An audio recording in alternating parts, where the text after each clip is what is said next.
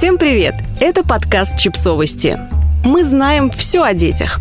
Как проходит адаптация после рождения младшего ребенка? В основу этого подкаста заложен текст Алены Чижовой, ведущей телеграм-канала о бережном воспитании «Чиж Фэмили», в котором она рассказала, как жить уже после рождения младшего. Когда рождается сиблинг, мы интуитивно пытаемся сохранить стабильность жизни старших. Качественное время только вдвоем, те же рутины, те же занятия, поменьше изменений, побольше быть вместе. Но как бы ни старались это смягчить, жизнь меняется, мы меняемся, и старших тоже ждут изменения. Поэтому очень важно, чтобы эмоции не застревали, чтобы дети продолжали играть, плакать, говорить об этом, чтобы дома им было безопасно. Тогда они будут адаптироваться адаптироваться.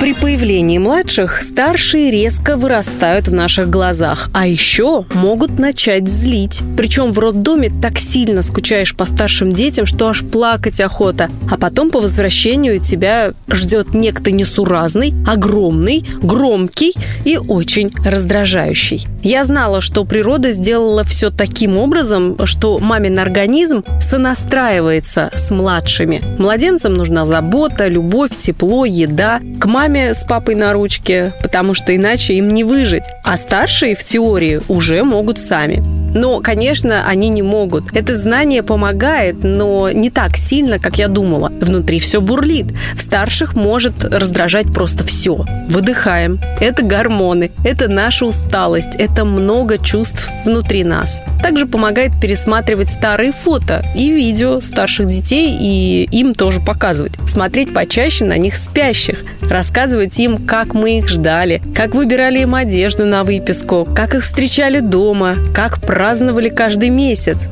Это помогает смягчаться и нам, и старшим детям. Это напоминает о нашей с ними связи. Мы их все так же любим. Несмотря на то, что старшие дети и вырастают в наших глазах, при рождении сиблинга часто происходит их откат назад. Многие умения, которыми они овладели, вдруг исчезают. Например, ходить на горшок. Им сложнее справляться с эмоциями, сложнее играть самим, сложнее делать обычные рутинные вещи самостоятельно. Это период, который пройдет.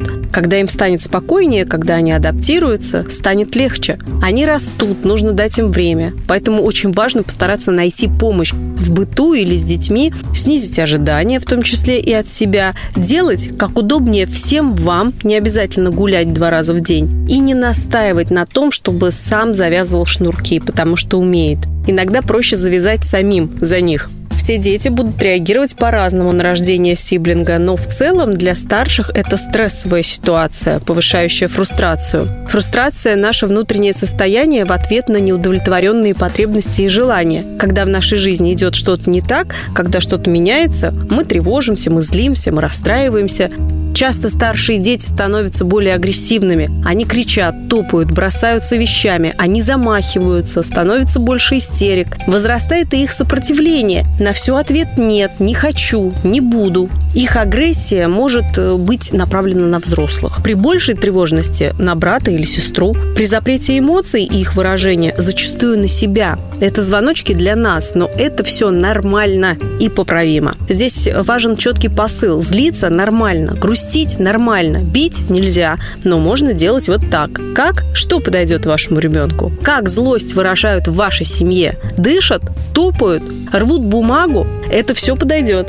Поищите способы, попробуйте новые. И предложите скинуть напряжение еще до пиковой точки. Предложите поиграть, подраться на мячах, бросаться снежками или кидать мяч в стену, потанцевать и попрыгать. Поиграть в драконов или тигров. Издавать невероятные громкие звуки животных, рвать бумагу на мелкие кусочки. Любые игры на выход агрессии подойдут. Это поможет и взрослым скинуть их напряжение. В сам момент проявления агрессии не стоит воспитывать и читать нотации. Здесь главное – безопасность. Дети ведут себя агрессивно не потому, что научились или подсмотрели. Это их импульс. Такой импульс живет в каждом из нас. Мы можем с ним совладать, когда становимся более зрелыми. И старшие дети тоже смогут. А пока что им нужна помощь. Выражение эмоций – это очень важно. Важно показать, что любые эмоции нормальные, что их можно выражать. Важно и то, как взрослые в семье выражают эмоции. Так дети видят, что это не нарушает нас, наши отношения, и что мы все равно остаемся семьей. Старшим детям все равно будет нас не хватать, как бы мы ни старались. Конечно, важно уделять им хоть какое-то время наедине.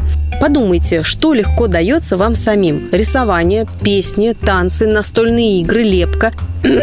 Такое совместное время поможет смягчиться им, напитает, а также работа руками снимет тревожность. Если получается обеспечивать такой контакт, это здорово. Но, конечно, это не так просто, когда на руках младшие. Поддерживать связь можно в любом удобном случае. Посылайте больше воздушных поцелуев.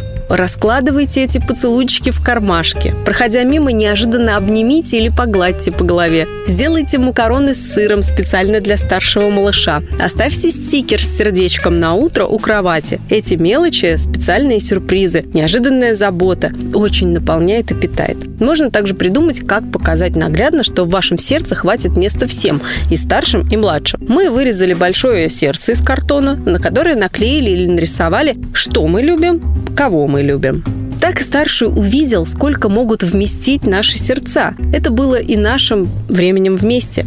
И вот, кажется, старшие адаптировались. Они уже не кричат так громко и не просят пельмени, когда все обуты и одеты для прогулки. Но младшие растут, а значит будут появляться новые умения. Они поползут, пойдут, им станут интересны игрушки и вещи вокруг. Они будут пытаться играть со старшими, будут все облизывать и бросать. Новые умения – новый виток адаптации. Здесь будут новые для нас вызовы. Да, сил понадобится немало, но мы все в одной лодке. Подписывайтесь на подкаст, ставьте лайки и оставляйте комментарии. Ссылки на источники в описании к подкасту. До встречи!